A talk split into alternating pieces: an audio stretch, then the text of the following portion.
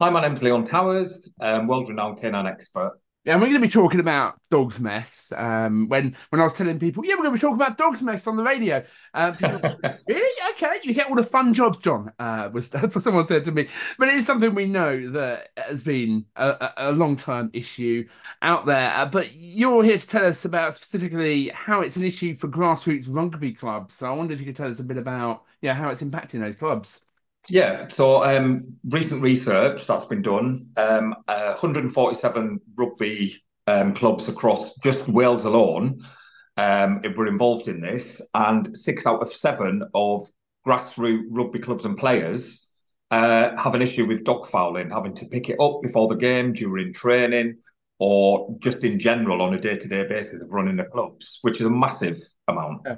I'm thinking about these clubs. You know, this is grassroots level, um, so you know, there's no big budgets like you may find yeah. in the national games and things. So anything that you know impacts the club, uh, the amount of time players have on the pitch, and also the cost, I suppose, as well, and the, the impact on the actual club and the pitch itself of having dogs mess.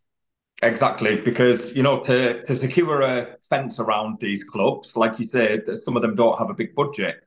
Um, and when you think what good it's bringing to the community and um, to children, teenagers, adults, bringing the community together, they don't have the funds to build seven foot high fences to stop dogs coming and going across the fields. And you know they're good enough to allow dogs to be going across the fields. You know they've not they've not banned it, um, but that is what's going to happen um, because of because of the high percentages. Yeah, of course. I mean, obviously, I don't want to ban it, but if it's going to continue, you know, it's not going to be sustainable.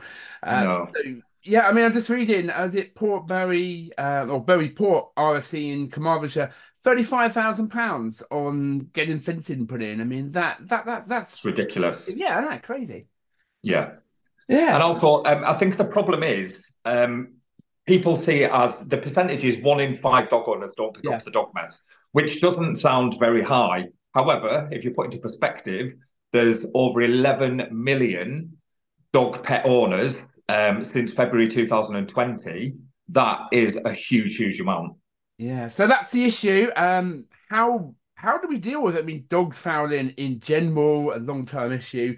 Um, fining is something, but I mean, very few people are actually you know getting fined for this. So no, um, one um, of dog owners have been fined, which is a tiny amount. And you know, it's a bit of a blame thing because um, the public will say, well, they should be doing more about it, they should be policing it. But again, if there's it would cost millions to police something like that, you know, you'd have to you'd have to have a dog warden or a police officer on every single field um, and forest walk and beach. And that money could be spent on the community, uh, bringing the community closer together.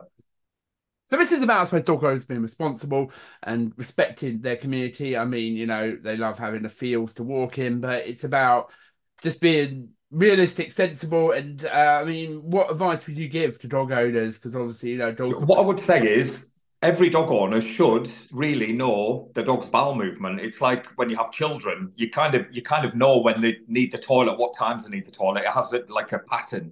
Um, and if you're letting your dog off the lead to go to the toilet, that's irresponsible to start with because they should be on the lead until they've done the toilet in and then let them off the lead so they can run across the field. It's impossible for anybody to say they would be able to see if their dog fouled if mm. they're at one end of the field and the dog ran to the other end of the field. It would be absolutely impossible.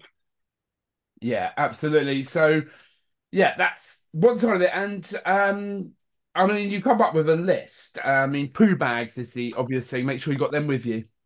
Yeah, make sure you got poo bags with you. Put it in all of your dog walking clothes, your bags, your jockey bottoms, whatever. Just stuff a stuff a handful in all of the clothes so that you're never caught short.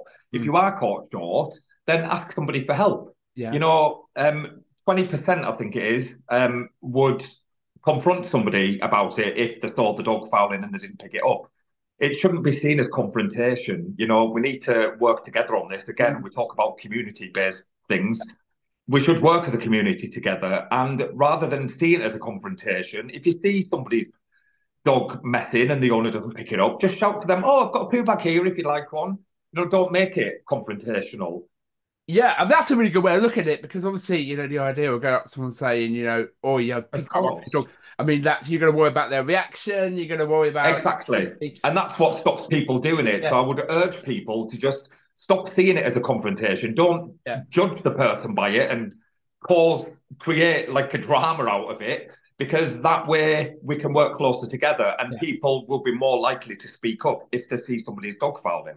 Yes, I like that way of thinking. That is brilliant. Do you think, on the whole, then the dog community, you know, the community, fellow dog walkers, they're happy to share their poo bags around? That's not, not an issue. Absolutely, yeah. And most dog owners do have like bags and bags of them. Anyone that owns a dog, you know, most people will tell you they've got about three hundred of the things. They're everywhere. um, so just ask for help. Don't don't just walk away from it. Yeah. At least try and do something about it.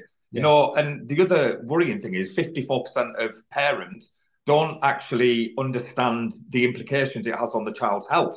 You know, children can go blind just by coming into contact with dog poo. So I think it's important to to educate people as well, um, the dangers of it, and also when the dog poos, the biggest thing is a lot of people have the understanding that oh well, it's in the grass, it's fine. Um, it disintegrates into the ground. It does, however, the bacteria and the disease is there long after the dog poo's gone. Yeah, a lot of people say you don't realise that. So uh, we know, you know, many of us think of dog poo as not being exactly a pleasant thing, but you know, as we said, can make us ill, make other animals ill as well, and the environmental impact. So you know, exactly a, a, lot, a lot to this. Okay, uh, so hopefully, you know, you speaking up about this is going to help change people's perceptions, and it's it's not rocket science, really, is it? You know? Not really. but rather than pointing the finger, I think yes. it, it's not about who's to blame and whose fault it is, because then you just go around in a vicious circle. It it doesn't stop. It just it's it's not an active way to to resolve an issue that has been around for years and years and years. Yes. Um, which is why I jumped on this campaign with Admiral. Um, and also, if you want more information, there's um, information on the website, which is fantastic, just on admiral.com forward slash scoop the poop. I love that website. That's very memorable. So, Leon, you know, your dog behaviorist. Uh, I mean, tell me, tell me about your own dog then. Um, so my dog died five years ago, and I haven't been able to bring myself to get another dog. It oh. absolutely broke my heart. Um, he was my first dog, my first love, um, and because I work with dogs every day, you know, I've, I've over the past 14 years, I've rehabilitated over 16 and a half thousand dogs. So I get to see enough dogs. Yeah, it's like that bond, though. I mean, I'm I have a cat myself. Um, yeah, yeah, who I doesn't don't think my cat likes dogs actually. goes no. up to start hissing at dogs, trying to scare them. But cats will always win. Yes, yes, absolutely. But you know, there's that unmistakable bond, isn't there, between an animal, with dog or cat, and and, and human. Absolutely. It's the, it's the unconditional love that they give yeah. you. I think you know they never judge you. They don't get up angry.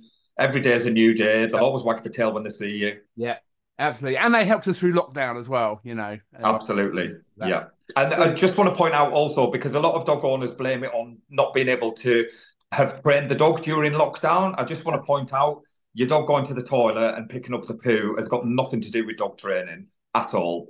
No. It's not something you train to do. no, exactly. It's kind of training a human to sort it out. Yes. Yes, absolutely. Leon, thank you so much uh, for telling us about that. And hopefully, you know, we're helping to change those perceptions through this campaign. My absolute pleasure. Take care.